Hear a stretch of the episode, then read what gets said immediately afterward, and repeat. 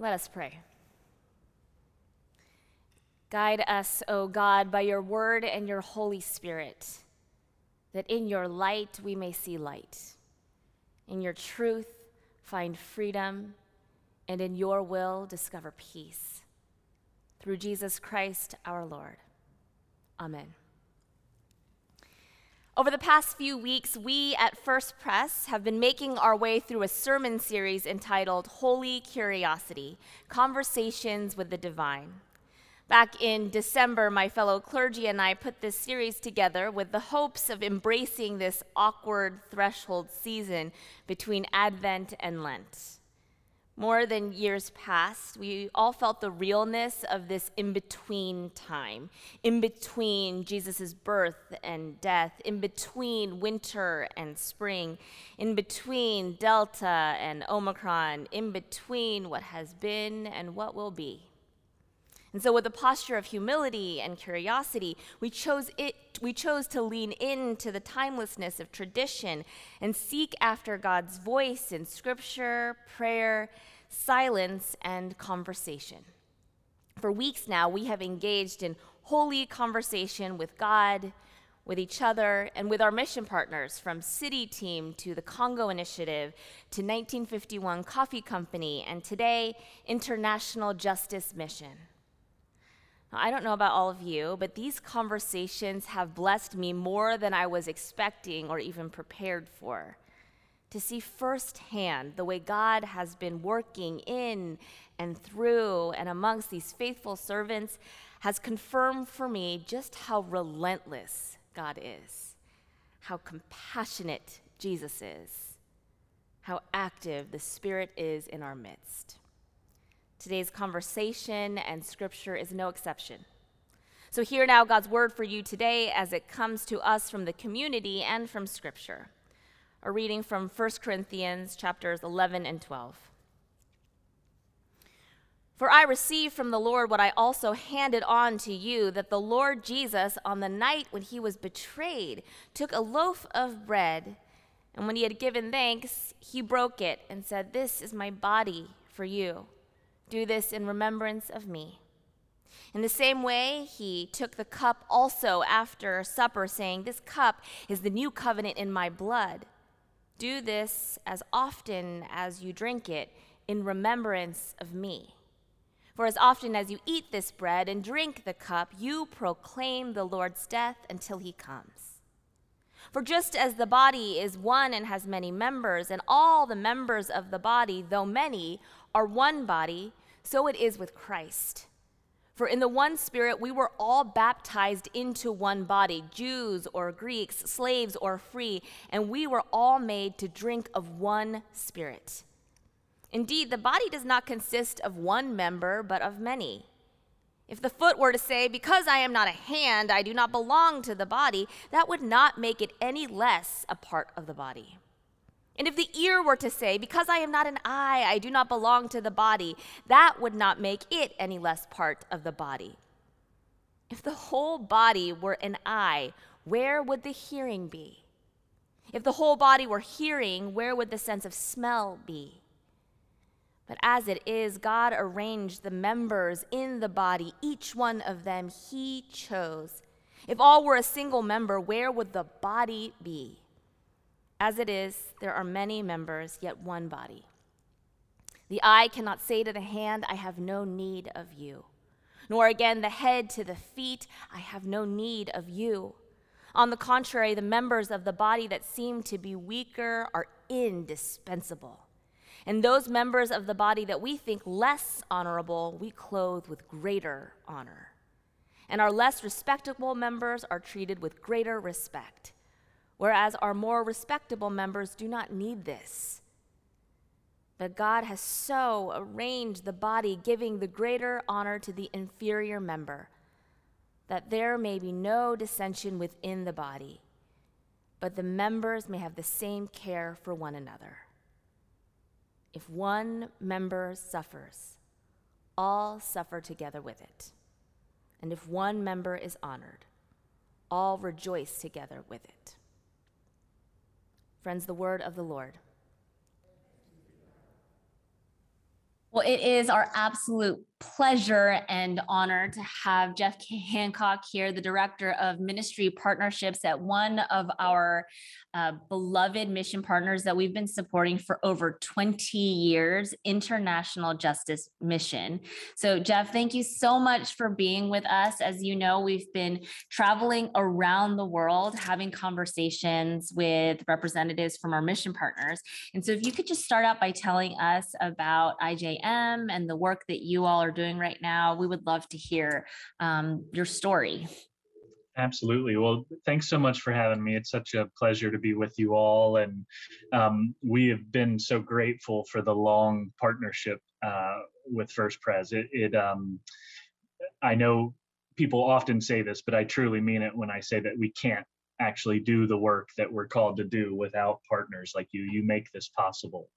Uh, so when we think of uh, international justice mission, and uh, a lot of folks uh, within First Pres may be uh, familiar, but just sort of the the snapshot of what we do is that IJM is stepping into um, communities that are experiencing a really high level of poverty and are also experiencing with that the vulnerability that comes from living outside the protection of a functioning justice system.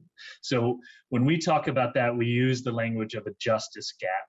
And uh, the studies will show us that about 5 billion people on Earth live outside the protection of a functioning justice system. And what this means mm. then is that these communities experience the presence of just everyday violence. It is a reality, um, both every day in the sense that it is happening every day, but also in the sense of sort of almost common violence. We're not talking about warfare here. That's a whole different kind of, of violence. But these communities experience the violence of human trafficking, uh, the violence of uh, police abuse of power, um, the violence of, of uh, gender based violence or violence against women and children.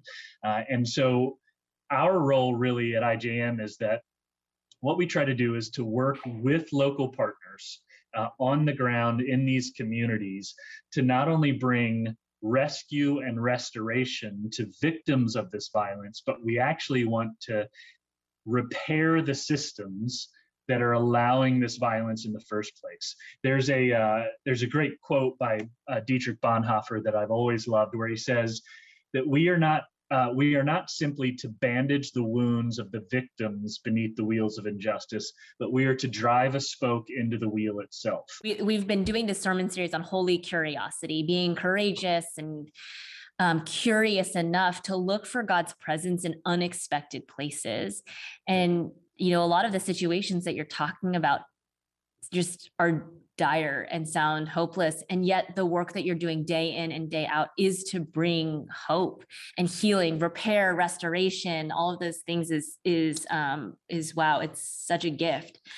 Um, so today we're talking about the inter- interconnectedness of the community, the body of Christ in communion, but also in the church community. And so I feel like IJM really acknowledges that inter- interconnectedness of society and how you all partner with local institutions.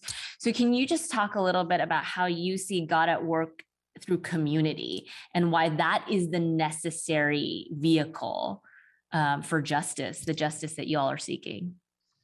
Yeah, this notion of the interconnectedness of community, the importance of community for us. Uh, th- the reality is, is that's just how we're made. Mm. Um, we are made to belong to one another. Um, and as we were talking even before uh, the call, you know, my my life prior to this was spent as a uh, in the pastorate, and I was always struck by the the experience of communion, right? Of not only this sort of sense of connectedness to God and a remembrance, but it wasn't only a remembrance of what Jesus had done in this sort of distinct moment in time, but what he was continuing to do by sort of being lived out and fully revealed within community. And so I think on a very human level, we all need community. And when we don't have it, when we don't have sort of a healthy community in all of its definitions, we experience vulnerability. and I, I i'm starting there because i think that issue of vulnerability is the issue right and so i think all of us can think of things on a personal level where maybe it was an unhealthy community with our, our family of origin. And so that led to vulnerability within our own homes or uh, in friend networks or in school or business. And we can think of the vulnerability that that brings. Within these communities where we're working um, while there may be elements of that community that are incredibly healthy um, and certainly i can look at some of the places where we work and I can look and see healthy uh, friend networks and church networks in ways that I frankly haven't experienced very often. But there is um, a breakdown in the institutions of community in terms of the justice system, right? So if we think of the justice system as a a thing that God actually set up, He set up sort of authority to help protect the vulnerable. And so, what we find in these communities is a breakdown in the health of that system. Sometimes that is corruption, right? And so we can look and say, you know, in some of these places, and you you all were involved with us in Cambodia for years, I think, and uh, in Cambodia was was an example where we are we're working with the trafficking of young children in brothels, and there were times when the security forces of those brothels, the guards, were off duty police officers. And so there was a breakdown in the way that healthy community is supposed to function, which meant that the vulnerability of these young girls was exploited. Yep. So, what IJM is trying to do then is to help bring a repair to those broken or unhealthy parts of the community so that that vulnerability isn't exploited but instead protected. And so when we we talk about that then um, on the one hand we don't want we don't seek a, a sort of you know if we think of guatemala we're not looking for an american solution to a guatemalan issue we're looking to help build up strong and robust communities that protect their own people and lift up one another. You know, one of the things that we've really shifted towards thinking about is that for many years, the work of IJM really was centered on the one. And often, if you have been familiar with IJM over the years, you know the story of the one who was rescued, and you see their story of rescue and restoration. But when we think now towards the next 10 years, and we've talked and internally and, and starting to share a lot about our 2030 vision. And the idea is that we want to take what we've accomplished and what we've seen proven and actually scale this so that um, we are really creating safe communities and, and our goal really is that by the end of 2030 we want to we want to have brought protection to half a billion people and so um, that's a god-sized vision. There are times it makes me nervous and so, but mostly it just makes me so excited to think of again trying to bring repair to the system so that in guatemala women and, and children aren't victimized in the first place and to really change the narrative of what's possible in these communities. One of the things that this church has focused on in its mission in the last 10 years is what we call JPOW hmm. uh, justice, poverty, oppression as it affects women. Yes. And so that's been, you, you're right, that's been a critical issue for us. So think of your 2030 vision. Sure. And how, uh, what will that look like in a Guatemalan community? Certainly I would love to see the complete end to all violence. Um, right. And let's all keep working on that until we don't have any breath left in us. Amen. However, in the meantime, for those people who are still experiencing violence, it looks like a few things. So, uh, when we first went into Guatemala, if a child had been abused um, and it came to the moment where the person was actually arrested, which didn't happen very often, but let's say they did, and it came to the moment where the child is asked to testify against their abuser, um, it would often happen in this way that there was in, in the big courtroom with a high elevated bench where the justices are sitting. There was a small plastic chair sitting in the middle of the floor in front of this elevated bench in the full view of the full uh, attendees of the courtroom, the abuser themselves, all the lawyers, and this young child was then asked to sit in this vulnerable spot and tell their story. Mm. So, this is what changing the system to protect the vulnerable starts to look like for that young child is that now that child sits in this safe room where the only other person with them is a trained social care worker. So that's one concrete example. But it also looks like um, uh, networks of um, really well trained, um, well resourced aftercare homes that are providing trauma informed aftercare for victims so that there brings about a real restoration.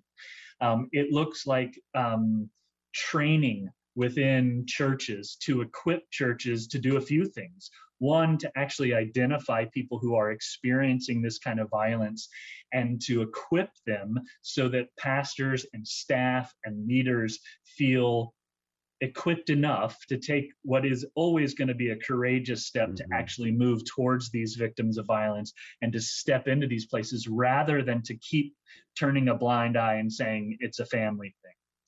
To um, also, though, to help churches become a place of safety so that people who have experienced this kind of violence understand that f- far from somehow disqualifying them from real community, this is that their story matters, their story has incredible value. And so, mm-hmm. in many ways, everything that you think of as uh, a lever of power within communities governmental forces aftercare social care churches media leveraging those to protect vulnerable women and children.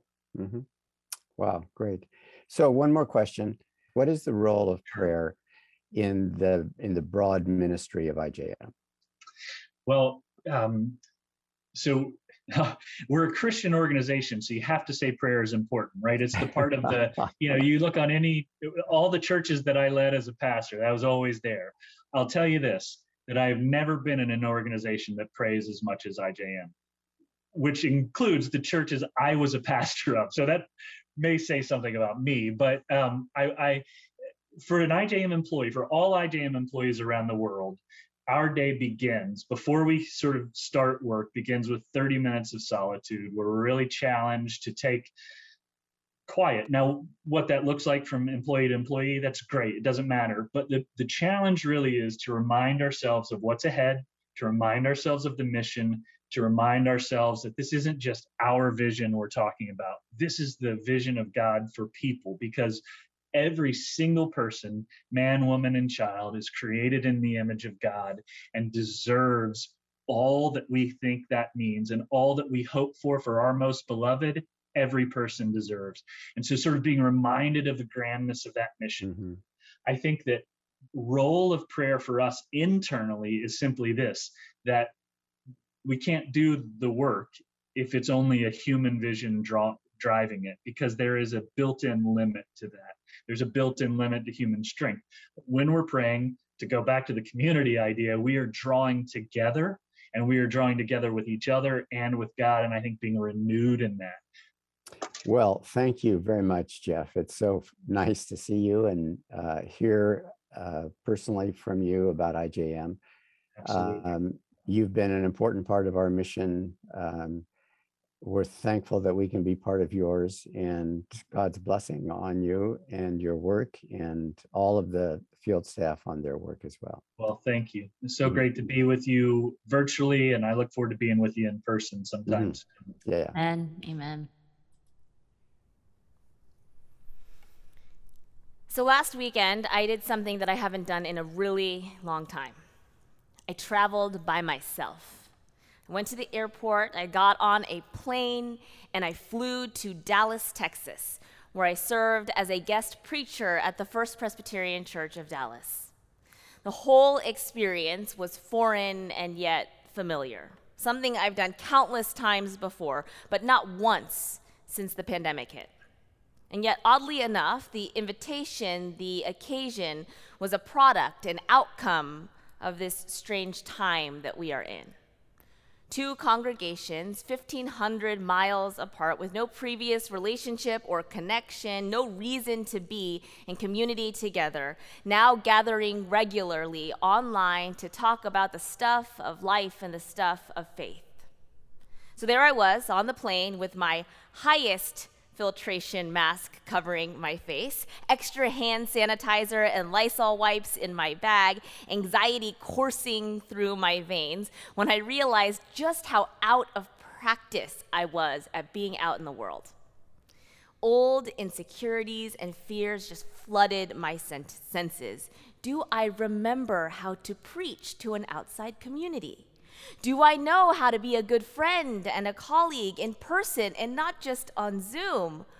Will I always be this worried, this afraid, this unsure about being with people in person?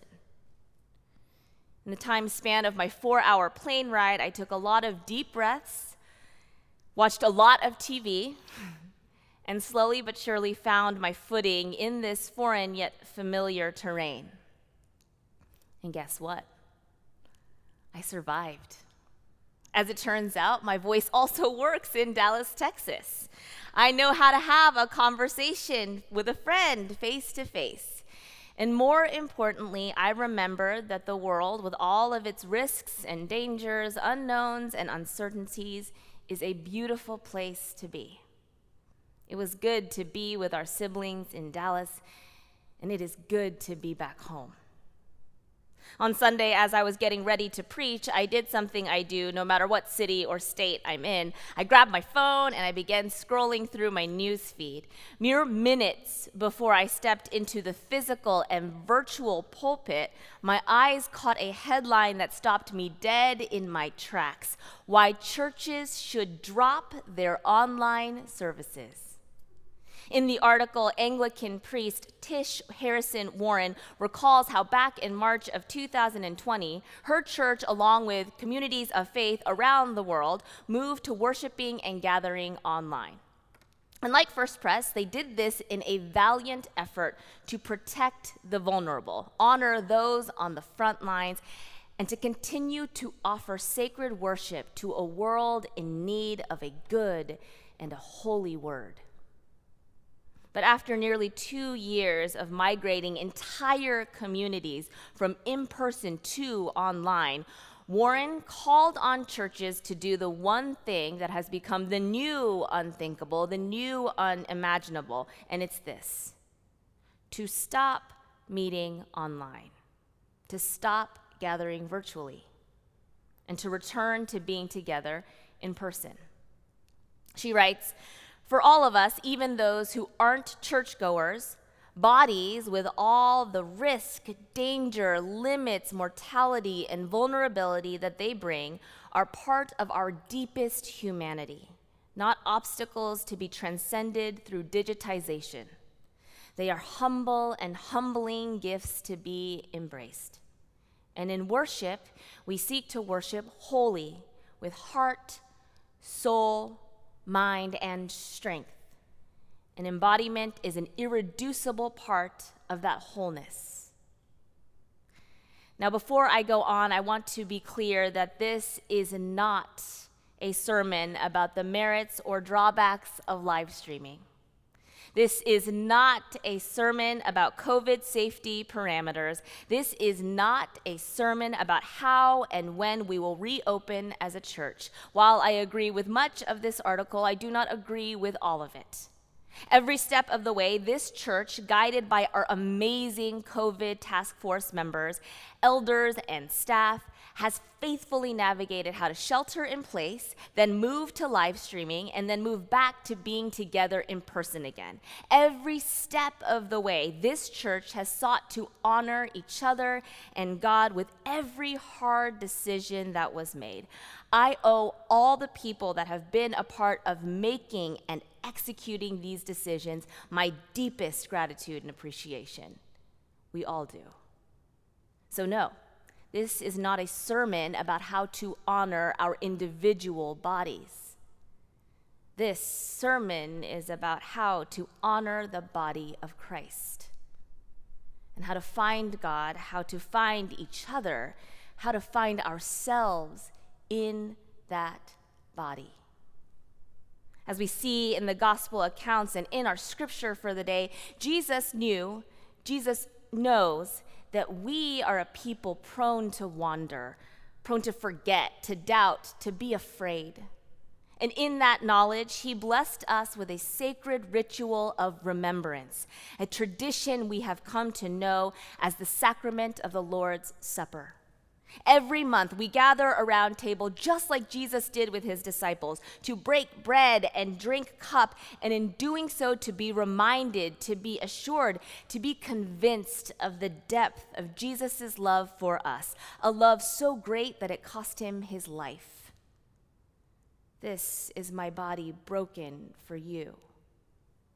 This is my blood shed for you. And every month, when we remember and reflect on that selfless and sacrificial love, we are fed, nourished, and sustained, yes, but we are also challenged, convicted, and confronted with the fact that we too are flesh and blood. We too are broken and bleeding. We too are human. Which means we need the body of Christ made known to us at the table. We need the body of Christ made known to us in the church. If being distanced for the past two years has revealed anything to us, it is that sacred community is not an idea or a concept or a geographic grouping of like minded people. It is not always ideal or comfortable or harmonious, and it is definitely not always easy or fun or safe. As 1 Corinthians 12 shows us, the body of Christ is messy and disparate, disjointed and clunky. An eye wishing it could be an ear, an ear angry that everyone else doesn't hear as well as him or her, a foot trying to grasp something, a hand trying to run. It is you, it is him, it is her, it is me, it is us, it is them, it is we three dimensional beings with three dimensional hungers, confessing three dimensional sins, and proclaiming a three dimensional God. That is where I firmly agree with my Anglican colleague. This one dimensional existence we are living was not supposed to last forever. As convenient and comfortable and safe as virtual worship and distanced community may seem, the truth of the matter is this one dimensional gatherings lead to one dimensional communities. A people who only see their fellow human being as flattened viewpoints and opinions instead of complex stories and experiences. As it turns out, pandemic or otherwise, being the church has always been risky and dangerous. But the greater risk, the greater danger is not showing up at all. And so, after a prolonged season of gathering virtually, trying to keep each other safe, I am afraid that we've gotten used to this way of life. I'm afraid that we have started to forget how much we need each other to survive. I know I have. But, friends, the very body of our Lord Jesus Christ reminds us of the importance of being together. We need to sit next to each other on airplanes and in pews. We need to hear babies cry and children laugh.